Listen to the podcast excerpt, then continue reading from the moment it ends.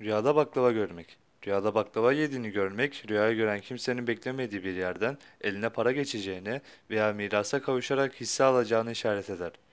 Bazı yorumculara göre rüyasında baklava yediğini görmek, sevinçli ve müjdeli bir haber alacağını işaret eder.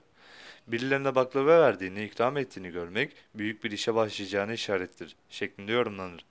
Rüyasında baklavacıdan bir tepsi baklava satın alıp eve getirdiğini görmek, mal mülk yani emlak alacağına, emlak sahibi olacağına işarettir. Diğer bazı yoruma göre rüyasında baklava görmek zahmetle para kazanacağına işarettir şeklinde yorumlanır.